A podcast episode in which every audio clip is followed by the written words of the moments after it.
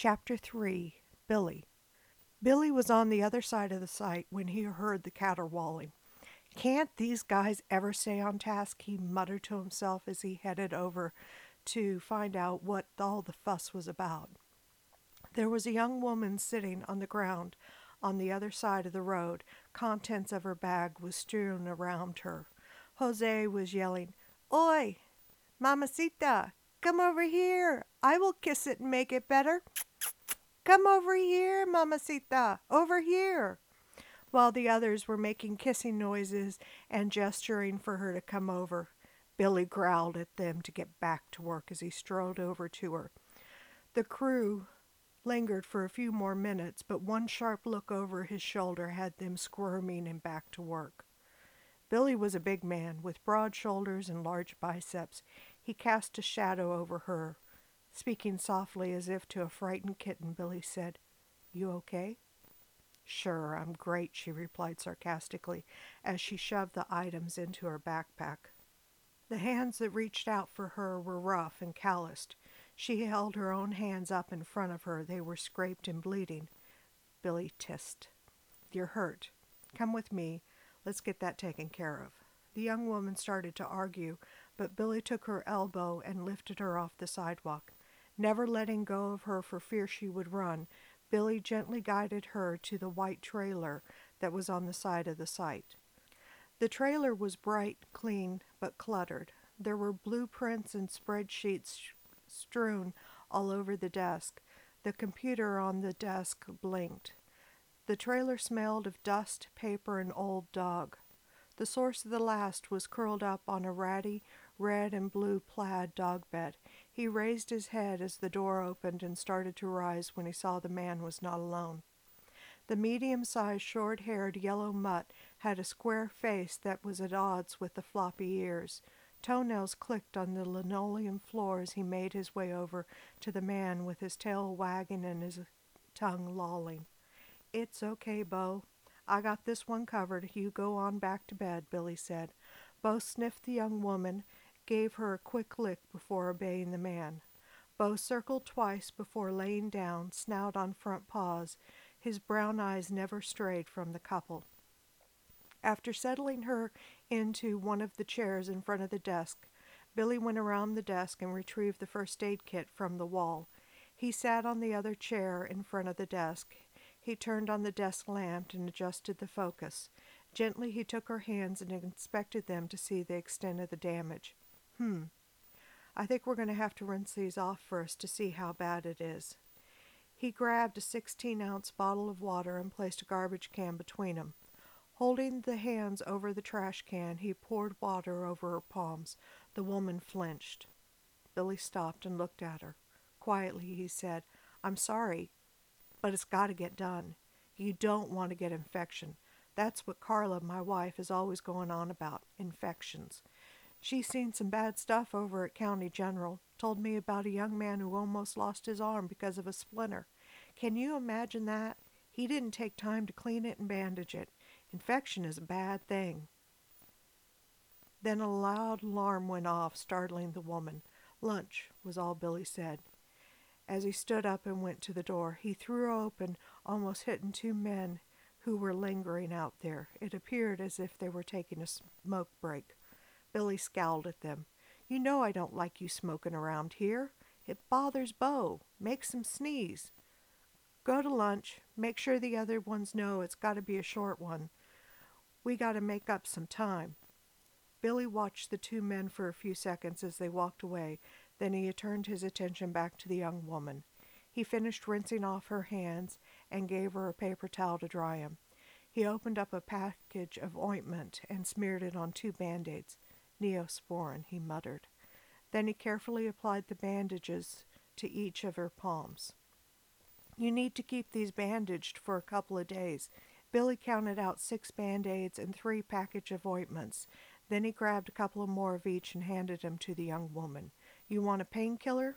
We got ibuprofen and aspirin." She shook her head. "You got some? You should have some, just in case." He pulled out a few packages of pills and handed them to her.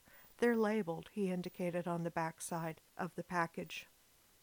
"You got to take care of yourself. It's important. Infections are serious. The young woman bobbed her head in agreement and looked down to hide her smile. She placed the bandages and ointment and pain medicine into the front pocket of her knapsack. In the meantime, Beau had sat up and started thumping his tail, his eyes glued to the cooler on the floor next to the desk. Drool was elongating his tongue. When Billy saw him, he laughed.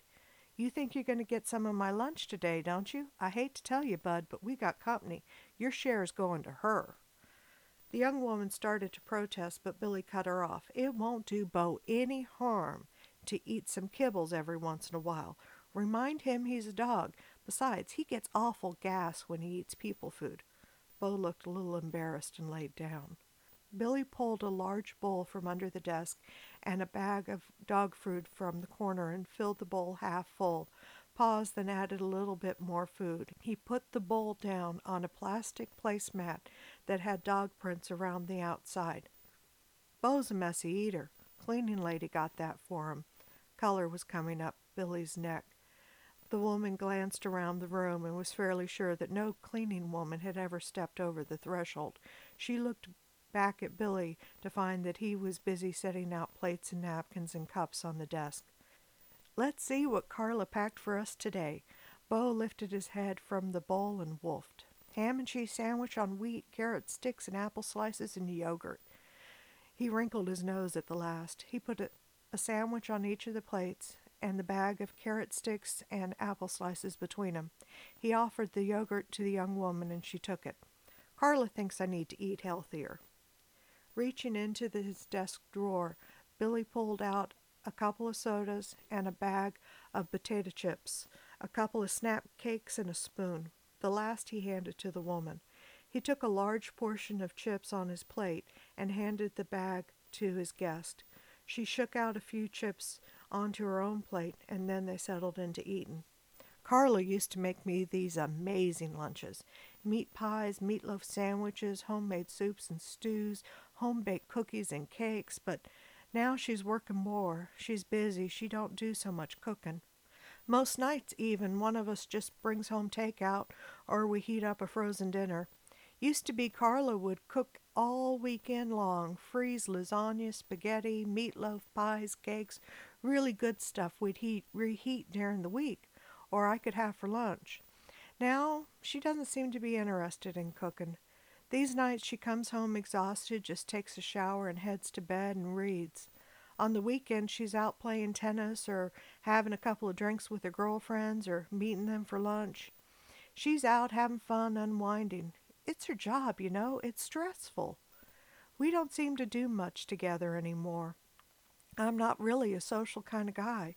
I just want to stay home, have a couple of beers, watch a game on the tube, maybe work on the car or go for a run with Beau in the park. That's my idea of fun. Sometimes I wonder, you know, maybe Carla isn't happy with me.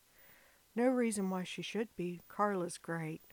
She's outgoing and smart." Billy's eyes lit up when he was talking about her. Then a dark cloud seemed to cross his face. "I'm not. I'm I'm I'm not much of Uh, for socializing and, and being with all those smart people. I'm just me." Billy blushed and shook himself. "I'm sorry. I shouldn't be bothering you with this stuff. I don't know why I started blathering it in the first place." The young woman looked at him with concern. "You talked to Carla about this?" Billy shrugged. "You ever think of doing for her?" Startled and flushing brightly, Billy looked at the young woman with wide eyes. "No, no, no," she went on. "I mean cooking. I mean taking care of her, making her something." Billy protested. "Me? Cook? I can't cook. I don't even know how to boil water. Shoot, half the time I burn popcorn in the microwave." The young woman shook her head. "You can read. You can follow directions. You can learn. Recipes are just like any other how-to. They're step by step. Nothing mysterious. Heck, it's a lot easier to read and understand than all this, indicating the blueprints and spreadsheets and work orders." A smile slowly started to shine in Billy's eyes. "You're right. Carla's did for me for a long time. I should be doing for her. Maybe I could make some meatloaf. Been a long time since we had meatloaf. Just then a huge wrenching sound and yelling and shouting. A man burst into the trailer. That damn cat threw her track. The young woman stood up. Billy was already on his feet, around the desk and grabbing the hard hat off the peg. He paused at the door. I gotta go and help them get her back going. You finish eatin'. Take those carrots and apples if you want. Bo won't eat 'em. He turned back to her and engulfed her in a huge hug, then ran out the door. Bo looked at her politely and asked if she planned on finishing the sandwich. She told him yes, but thank you for asking.